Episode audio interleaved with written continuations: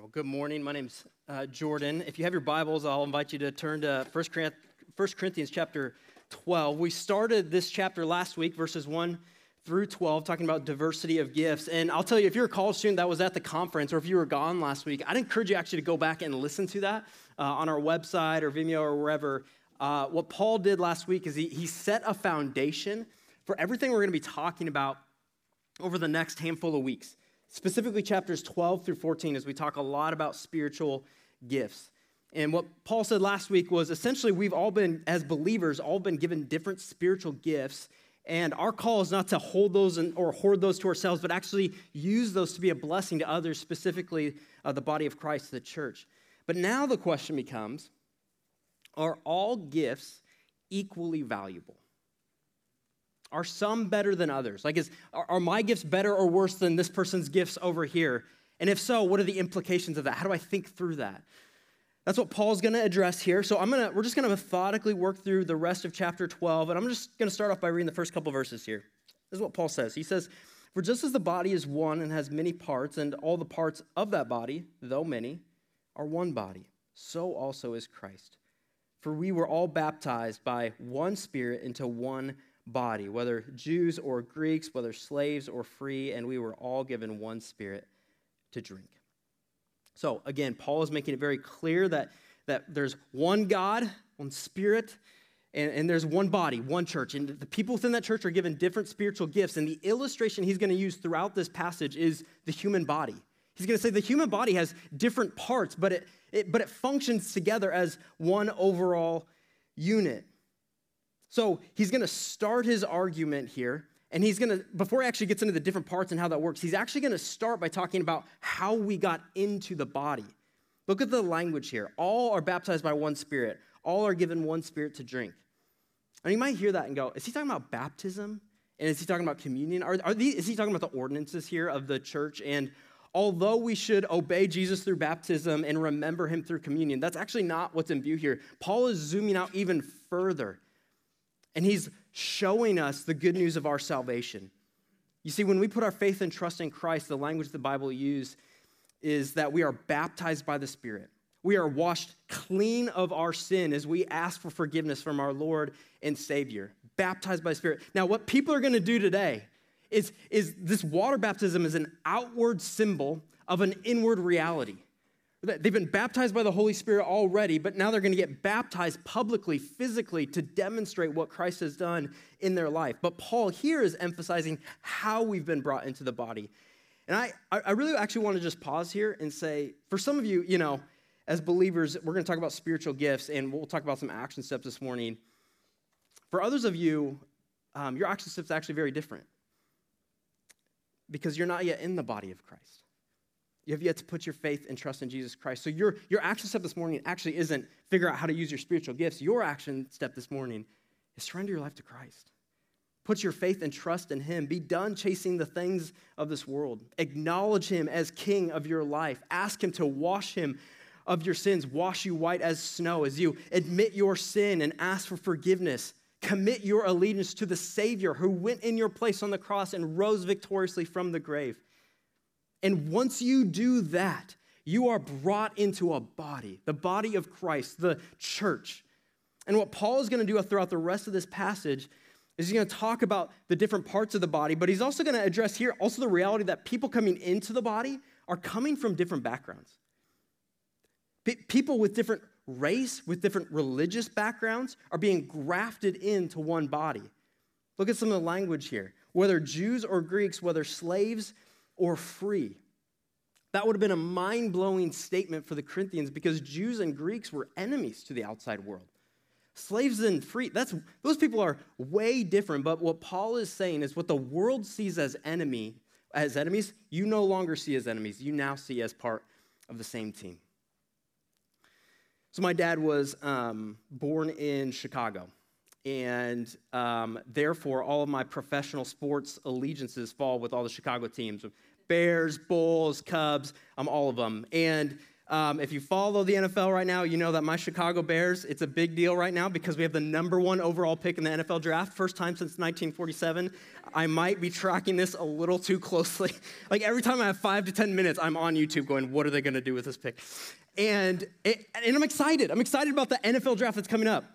But I'm actually, I actually usually just love the NFL draft, even when the Bears are mediocre and halfway down the list. Like, I just love it. And one of the reasons I think I love it is because enemies become friends. Rivals on the college football field become a part of the same team. You see, once you're drafted, it changes everything. Uh, one of the big headlines in the, the NFL this past year was a guy named Brock Purdy. If you know that story, yeah, actually, by the way, Salt Company student from, from Ames, from Ames, Iowa. And Brock Purdy was drafted last in the NFL draft. They call that, I don't know if you know this, they call that person Mr. Irrelevant. They like give him a jersey that says Mr. Irrelevant. Last pick in the draft, but the quarterbacks in front of him get hurt. He starts playing for the Niners and does an incredible job. But you got to understand, one of the other people on his team is number 85, George Kittle. And Brock Purdy played at Iowa State University. George Kittle played at University of Iowa. And Hawks Cyclones, we don't like one another. I mean, that's my home state. It's, it's like Seminoles Gators. It's not a good thing. But, but look at them at this picture. Is this wild? Two guys that were once enemies are now celebrating with one another. I'm sure he just threw a touchdown or something. They are a part of the same team and they have the same goal. What's the goal? Win the Super Bowl. That's all that matters. Actually, if you hear them talk, they're apparently like really good friends off the field. Well, you, you see, people coming into the draft might have different um, backgrounds, ethnicities, race, socioeconomic backgrounds, but it, all that doesn't matter anymore. All of a sudden, when you get drafted, as a 49er, Chicago Bear, Jacksonville Jaguar, that's all of a sudden now your primary identity. And what Paul is saying is here is I don't care if you're Jew or Greek, slave or free, the most important thing that defines you now is that you are a part of the body of Christ. We, we talked about um, the conference. I was at the conference, really fun. It was really fun to watch. There was one bleacher section full of Florida Gators, as you saw. There was another bleacher section full of Florida State Seminole students. And you know, you got on one bleacher, you got the gator chomp, and then on the other section, the, it's the tomahawk chop, right? Whatever they do. It's not as good as the chomp. It's not as cool. Um, yeah, I love our friends in um, Florida State. But, but guys, think about that. That's probably, probably the only place on planet Earth where gators and seminoles are coming underneath the same building, not to destroy one another, but to, but to like actually come together united under the banner of Christ. That is wild to me. They're, like they're recognizing we are all a part of the universal church. We are in this together and we are all worshiping Jesus Christ. Christians are all part of the same body. We are all given one spirit. Now, let me address this. Does our race, our socioeconomic background, our upbringing, our gender, does that impact us? Does that have implications on our life? Absolutely. And I would say don't lose the beauty of diversity that God has given us on this earth and through his people. But what I am saying is that if you are in Christ, those things no longer ultimately define you. They are not your primary identity. You, your primary identity now is you are a part of the body of Christ. Everything else falls underneath that. Your primary identity is not Republican or Democrat, black, white, or Asian. It's not rich or poor. Your primary identity is child of God servant of the king, washed clean, loved beyond measure, secured eternally. The banner we wave is not I'm with this group or I'm with that group. The banner we wave is stained with the blood of Christ. That is our banner. Everything else falls underneath his mercy and grace. We have been brought in as enemies, maybe to the world. We've been brought into a family we never deserved to be a part of, but Jesus did it for us. He brought us into his family. And now we are part of the body of Christ. So the question now becomes how does this body work together? How do these different parts of the body all come together? Let's keep going through our passage here. So we stopped at 12, let's pick up at 13. Paul says this. Uh, sorry, we stopped at 13. Let's go 14. Indeed, the body is not one part, but many. If the foot should say, Because I'm not a hand, I don't belong to the body, it is not for that reason any less a part of the body. And if the ear should say, Because I'm not an eye, I don't belong to the body, it is not for that reason any less a part of the body. If the whole body were an eye, where would the hearing be? If the whole body were an ear, where would the sense of smell be?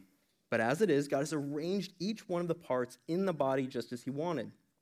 And if they were all the same part, where would the body be? As it is, there are many parts, but one body. Okay. So you might read that and you go, hold on, what? It's actually pretty simple and pretty clear. Um, the body needs to be diverse. The different parts of it need to be diverse for it to flourish together as one unit. I think the logic actually is pretty simple. You go to verse 17. If the whole body were an eye, where would the hearing be? And if the whole body were an ear, where would the sense of smell be? One body, many parts, but each plays a particular role that has a unified purpose. It doesn't make logical sense for every part of the body to be an eye or every part to be a foot. You need the diversity, but you also need those parts to work together. I remember when I was seven years old, um, this is a vivid mem- memory for me. We were in Boston. A guy by the name of Barry, good family friends of ours, he was a pastor in Kentucky, took our family to Boston to see the concrete ju- jungle in the big city.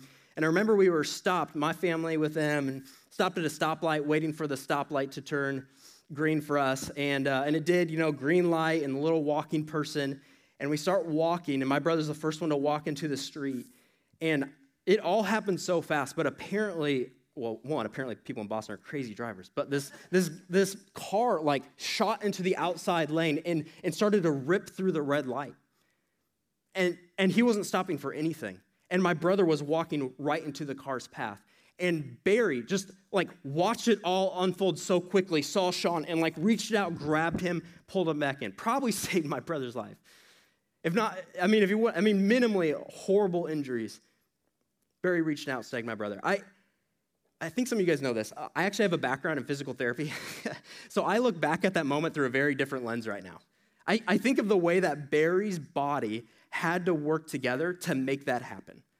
First of all, Barry's eye had to, to see the car coming on. And then, well, he should have activated his deep core muscles. That should have been his first step as a physical therapist.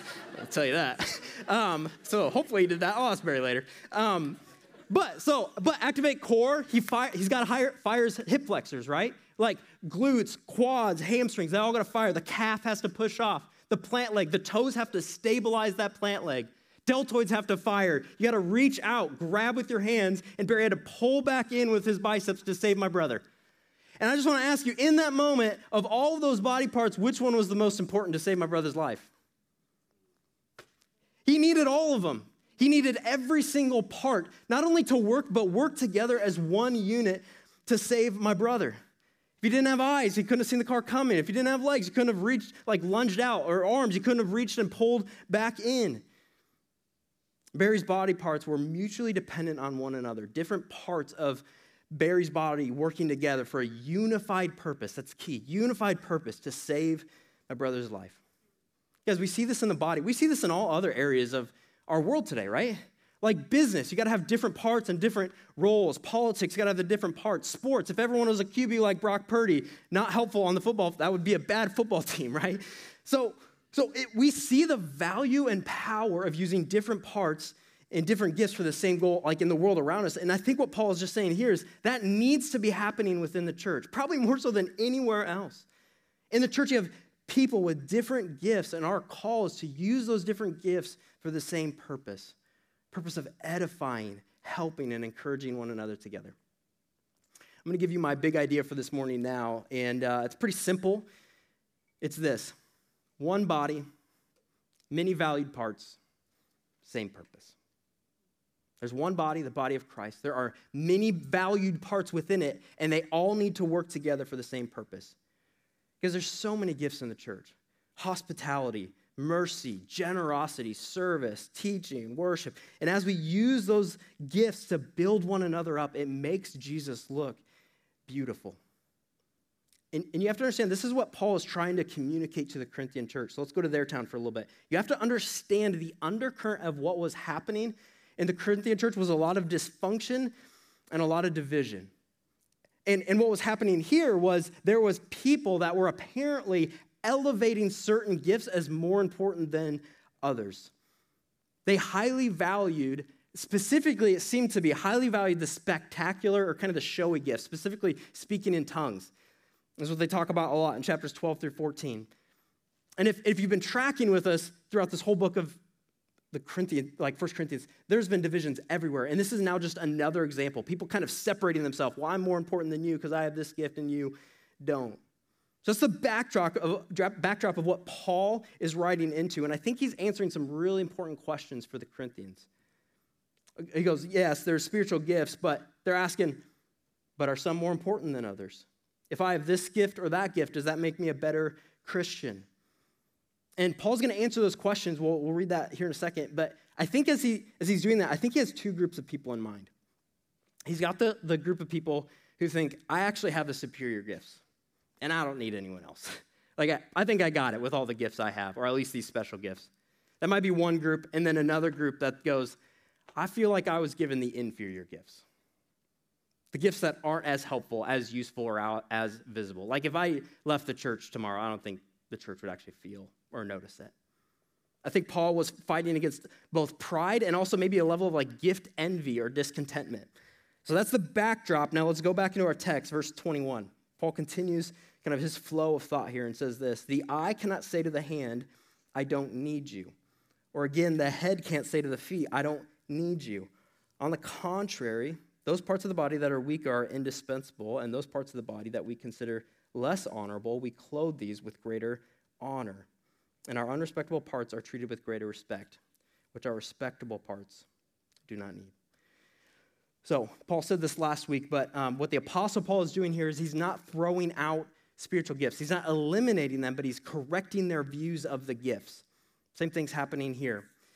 You see, the, the, Corinthian church apparently thought that there were gifts that were dispensable, like they could go without the people with those gifts. And Paul's going very emphatically, you're wrong.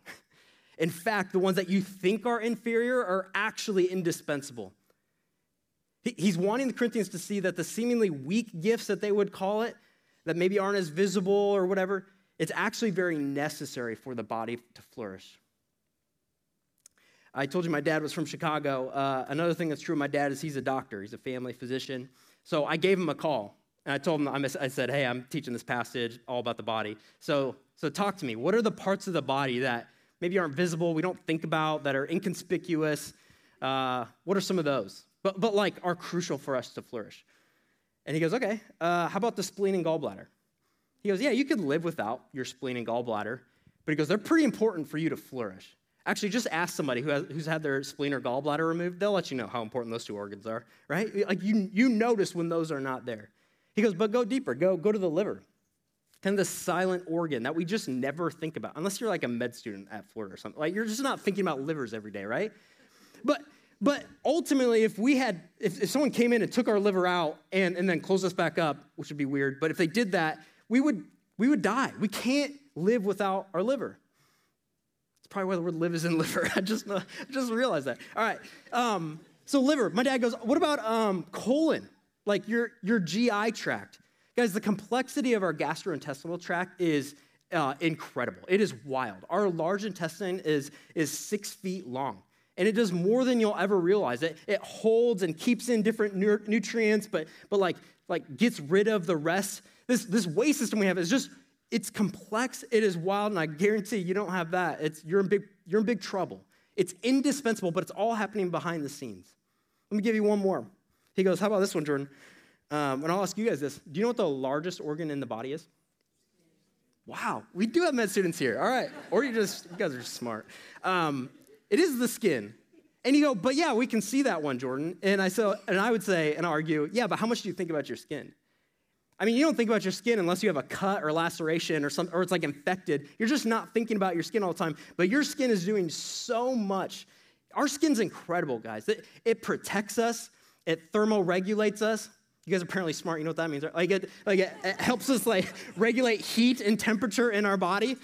Um, it, it, heals. Like you get a cut, and like just over time, like Wolverine, just it just heals itself. It's wild our skin. Like, okay, I can go on and on, you guys get the point. But there's so many parts we don't think about or we don't see, but those parts are vital to us living and flourishing in life. The same is true of the body of Christ. Some gifts might seem inconspicuous or indispensable. They are essential, I'm telling you guys, for the body of Christ to survive. Some gifts are more visible, sure, uh, you know, but there's also a lot of gifts that are happening behind the scenes. Both are valued and important.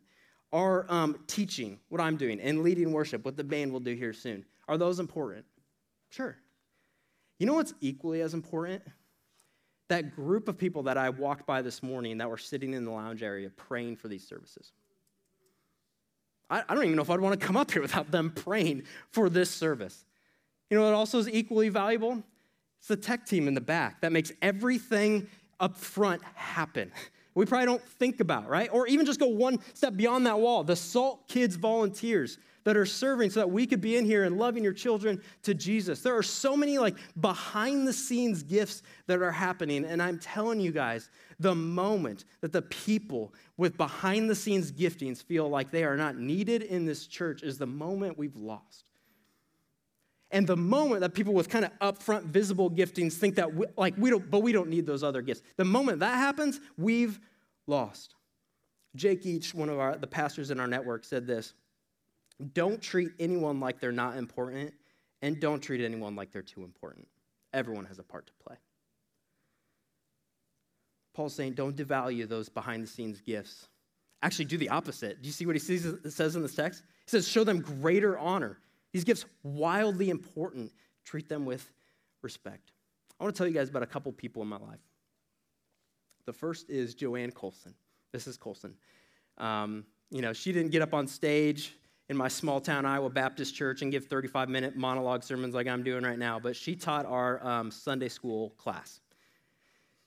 And she was awesome. She loved uh, the kids in her class so well. Um, my mom said that, like, when kids had birthdays, she would take them out for a special like date or treat or something like that to love on them. She prayed for all of her kids, like had pictures of all of her kids and just prayed for them specifically.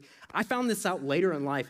Apparently, way past me graduating from high school, Joanne was still praying for me, still praying for me. It blew me away. It makes me wonder how much of what the Lord has done in my life is just running off the coattails of Joanne Colson's prayers. My mom said when they first came to the church, it was Joanne Colson that welcomed them and made them feel so valuable and loved. She said that she had, my mom said she had so much wisdom and she was such a great listener. You see, Joanne might not have had the most visible gifts, but she used the gifts that the Lord had given her in powerful ways to edify the church. That's Joanne. And let me tell you about uh, Mark. Mark Pingle. He is, Mark's the uh, custodian at the last church I was at. He's still there. And I'm telling you guys, you want to talk about someone who serves faithfully and never complains? It's Mark. Actually, as you would walk through the halls, you would just hear him singing hymns. And you would have thought, wow, you're just, you're like, it's like you're on the front of the stage. You're just singing, you're going for it. But he is just so full of joy serving the church in the ways the Lord has given him. But it was also really cool to fun, really fun to watch him. Um, there was a guy that needed community service hours. And they reached out to our church, and Mark said, I'll take him. And he took this man under his, underneath his wing, loved him, mentored him, cared for him. I actually, one time, was just walking by in the foyer, and he was off in the corner of the couch, just the two of them, and I overheard Mark sharing the gospel with him just gently, carefully helping this guy come to know Jesus Christ. I'd argue that Mark has some incredible spiritual gifts, even though they might not have been seen on a Sunday morning. Because I never saw either one of those two complain about their gifts. They identified the gifts that God had given them and used, used those greatly for his glory. and here's the deal. Here, here's what I think actually might be true. Um, when I get to heaven, I'm actually not entirely sure that I'll see Joanne and Mark. I'm not sure if I'll see him. Guys, I think Joanne and Mark will be so close to the throne of Christ. I'm not sure if I'll be able to see him. You have to understand that Jesus sees what no one sees. He is honored when people use their gifts, energy to build up the church. It doesn't matter if they're visible or celebrated or not. Jesus knows and it delights him. So ask yourself, kind like look in the mirror. What are the gifts that God has given me? What would other people say or affirm? We did this last week in Connection Group. Like, here's what I think my gifts are. Would you guys affirm that? Speak that back into my life. And then once you identify them, how can I use this to love others and build up the church? Identify the gifts the Lord has given you, and then your call is to have a heart of gratitude and then willingness to use those gifts to build up the church. And here's the deal it doesn't matter. Remember our big idea one body, many valued parts, same purpose. Doesn't matter what part you have to play, it's the same purpose. Same purpose. You know, in 1962, JFK was visiting the NASA Space Center. And during his visit, he noticed a janitor carrying a broom. And he walked over to, walked over to him and said, Hi, I'm Jack Kennedy. What are you doing? And the janitor responded, Well, Mr. President, I'm helping put a man on the moon. In one sentence, that man connected the part he played with the main purpose of every NASA employee. So, what is the purpose of our gifts within the church? Let's keep reading. Verse 24, back to our text. And said, God has put the body together, giving greater honor to the less honorable, so that there would be no division in the body, but that the members would have the same concern for each other. So if one member suffers, all the members suffer with it. If one member is honored, all the members rejoice with it. What's the purpose? Actually, we need to zoom out a little bit, go back to our text last week, because that, that's going to give us a hint for this answer. Verse 7 of chapter 12 Paul talked about this last week. A manifestation of the Spirit, the gifts of the Spirit, is given to each person for the common good. You'll see it throughout Scripture. The gifts of the Spirit are used to edify and build up the church. That is the purpose of our gifts. But Paul takes it even a step further in 24 through 26. He's saying, why should we build up the church? Well, he says we should build up the church because we should be deeply concerned about the other parts of the body. And then when we do this, it leads to unity, not division. That's the purpose. One body, many valued parts, same purpose. The goal isn't to keep the gifts to ourselves or to flaunt our own spirituality. It's not about us, it's about Jesus and loving his bride, the church. So we should have a healthy self healthy self-forgetfulness and care and concern for others in our church family. My prayer is that we would embrace verse 26. Do you see what I said in verse 26? Says, So if one member suffers, all the members suffer with it. If someone in your connection group is struggling or suffering, what's your knee jerk response? Do you lean in and want to help because you're care, like you care and are concerned? Or do you lean out and lean away go, oh, whew, that might take a lot of time? Do you use the gifts that you have to love the people around you? Do you weep when others weep? Do you rejoice when others rejoice? I'm telling you guys, this is where, if I can brag on my wife for a second, um, this is where my wife is wildly gifted. She's got this deep and profound gift of empathy. Because my wife is the deepest feeler I've ever met in my entire life, and she'll tell you that. Um, and sometimes that can be seen as a negative. Oh, you're just a deep feeler and all the emotions. It's like that, that's a negative thing. And I go, I disagree. I actually think that it makes Casey a lot more like Jesus than me in a lot of ways. Do you remember when Jesus came to the tomb of Lazarus? Lazarus, who was his friend, Mary and Martha, the sisters of Lazarus. And he's, and he's standing there with Mary and Martha. Do, do you remember what Jesus did when he got to the tomb of Lazarus? He wept. He wept with his friends. And I'm telling you, if you're hurting, if you're crying, and you're in our living room, my wife will cry with you. She will weep with you. If you're excited about something and something awesome just happened in your life, she's the person you're going to want to be around because she'll just, I mean, she'll grab her pom poms, she'll do whatever. She will cheer with you. She'll be so excited. We don't own pom poms, that would be weird. But like, she loves it. Because I remember, so we had multiple friends. We've had multiple friends who have struggled with infertility. And it actually, um, those friends that we've prayed for after a season of waiting um, have all now had uh, babies. And I actually I remember like each specific moment when my wife found out that her friend had become pregnant. You know what her response was? She wept. She wept tears of joy. So happy for them. My wife lives out verse 26 way better than I do. I want to grow in this. I think we all should. When the body hurts, we should hurt. When the body rejoices, we should rejoice. We should have a healthy concern for one another. It promotes strength and unity.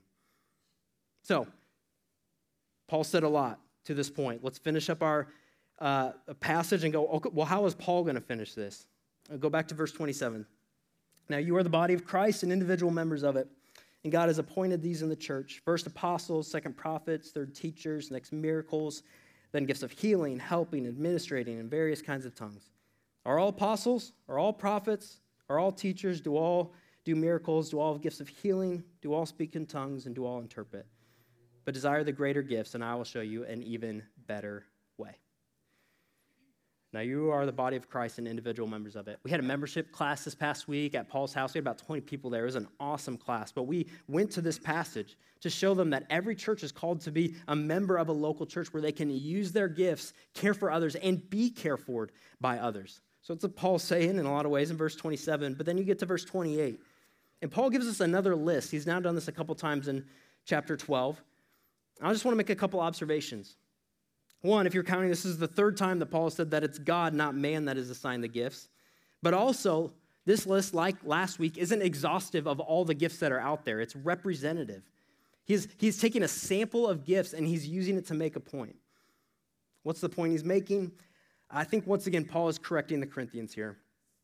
He's saying all gifts uh, are important and valuable, valuable, but the Corinthians thought some gifts were more significant than others. And you wonder if the, Corinthians maybe downplayed certain gifts, like the apostles' gifting, and elevated certain gifts, like the speaking in tongues. And what Paul is doing here, if you just look at the first and last thing on those lists, it's almost like he's flipping all of that on its head. So he's saying, no, the apostles actually use their gifts in great ways to impact a lot of different people, to equip and build up the church. It was a gift that was used in great ways. And and if you compare that with, with tongues, which Paul puts at the end of the list, I think he's just showing that, yeah, these, like these gifts are important, but, but some gifts aren't as significant as you think they are, Corinthians. I think that's what this list is serving to do. But then Paul goes on and he, and he asks questions, you know, are all apostles, are all prophets, all teachers? And if you go to the Greek language on this one, um, the expected answer for all those questions is no. um, last week, we, I mean, we saw this last week. To another faith, to another gifts of healing, to another performing a miracle. Like there's different gifts that are given to different people. And this is a side note, but this will combat any theology that says that you have to have a certain gift to be saved. So if somebody says you need to have the gift of teaching if you're going to be saved, or you need to have the gift of speaking in tongues to be saved, Paul would emphatically say, not true. It is only by faith, by grace through faith, that any of us are saved. It is in faith alone in Christ alone that we are saved. And as we are saved, the Spirit gives different gifts to different people. And then Paul ends by saying we should all desire greater gifts in a better way. It might seem a little confusing, um, but when you lay it down next to chapter 13, it actually isn't that confusing. What's the better way he's talking about? He's talking about love. Now, I'm not, Josiah will teach on this in a handful of weeks, um, so I won't steal all his thunder.